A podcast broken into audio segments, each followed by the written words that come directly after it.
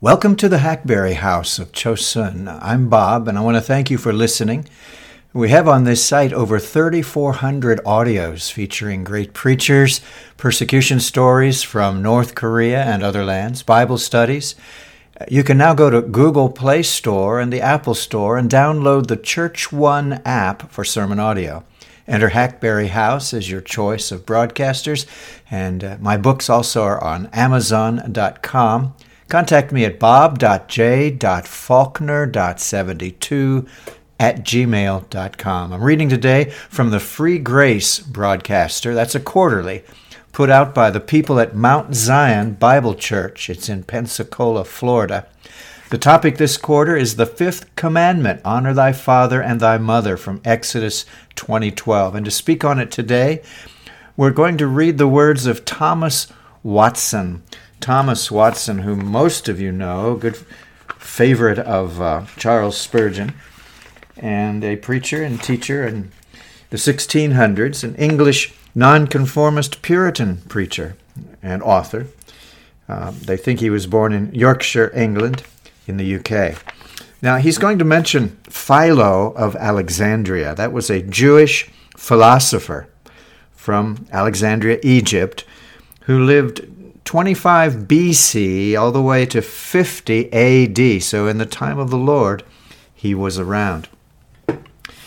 Thomas Watson says this duty of honoring your father and your mother is so necessary that Philo, the Jew, placed the fifth commandment in the first table, as though we had not performed our whole duty to God until we had paid this debt of honor to our natural parents.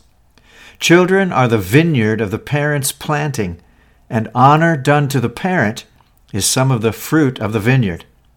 Question Wherein are children to show their honor to their parents? Answer Answer 1 In a reverential esteem of their persons. They must give them a civil veneration.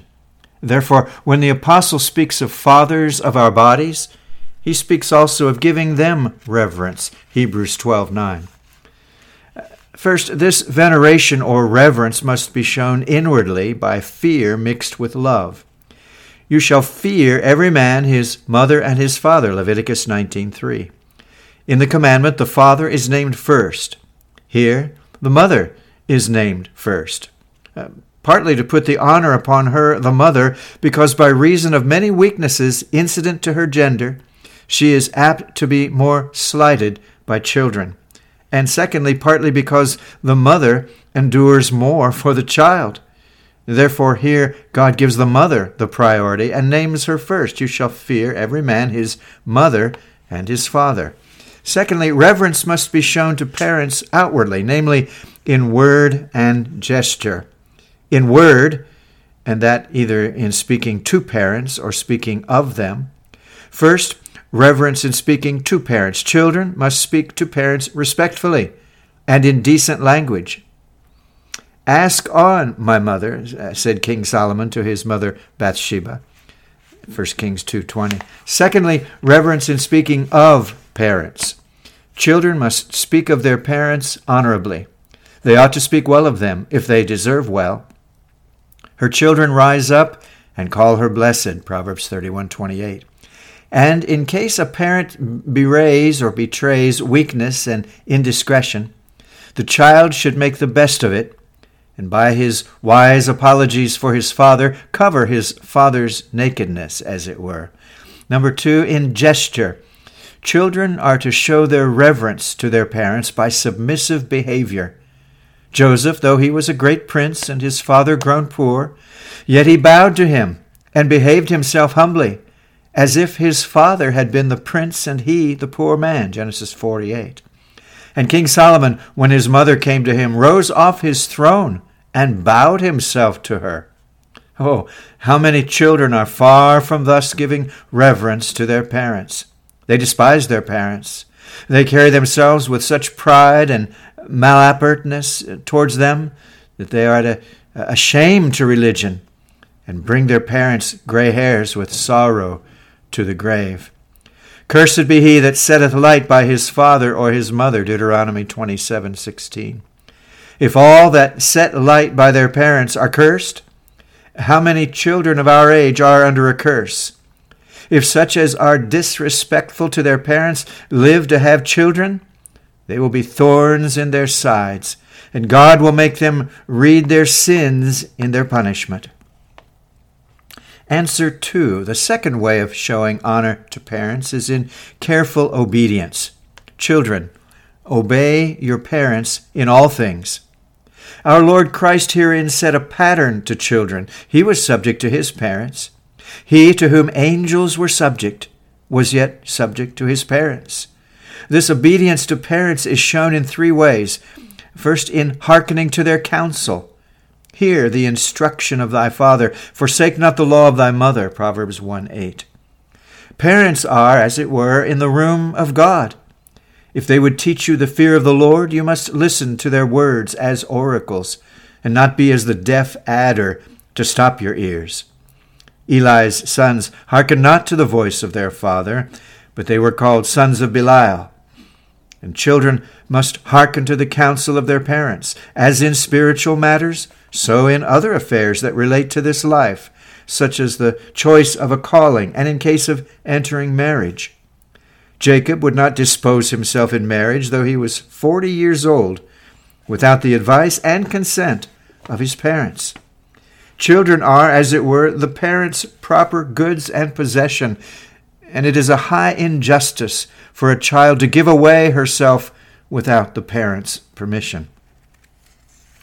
If parents should indeed counsel a child to a match with one that is irreligious or popish, I think the case is plain, and many of the learned are of opinion that here the child may have a negative voice and is not obliged to be ruled by the parent. Children are to marry in the Lord, not with persons irreligious, for that is not to marry in the Lord. Obedience to parents is shown in subscribing to their commands. A child should be the parent's echo. When the father speaks, the child should echo back obedience. The Rechabites were forbidden by their father to drink wine. They did obey him, and they were commended for it, Jeremiah 35.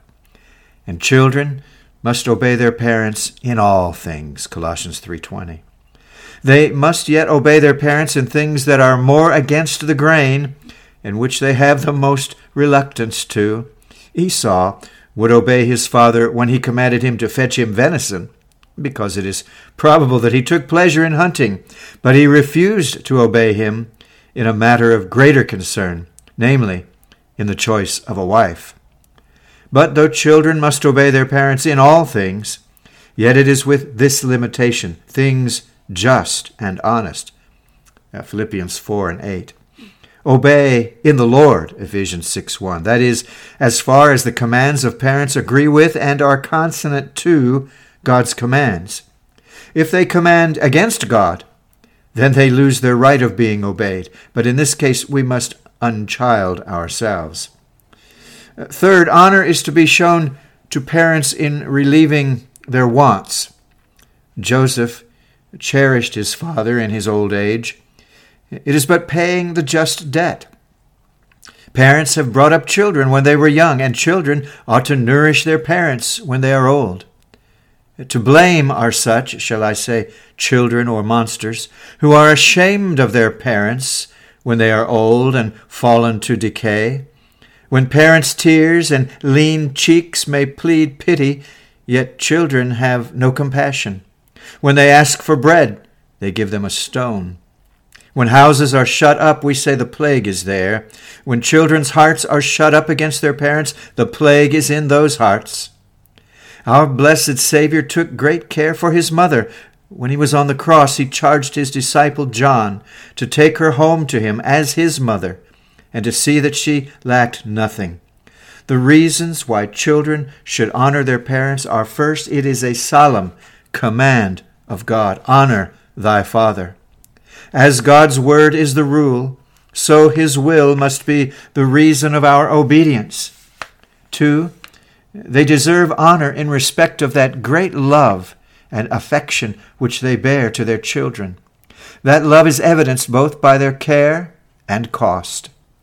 their care in, in bringing up their children, a sign their hearts are full of love because their hearts are so full of care. Parents often take more care of their children than of themselves. They take care of them when they are tender, lest like wall fruit they should be nipped in the bud. And as children grow older, so the care of parents grows greater. They are afraid of their children falling when young, and of worse, falling when they are older. And then their love is evidenced by their cost. They lay up and they lay out for their children. They are not like the raven or ostrich, which are cruel to their young. Parents sometimes do impoverish themselves to enrich their children. All this calls for honor from the children. Children can never parallel or equal parents' love. Parents are the instruments of life to their children. Children cannot be so to their parents.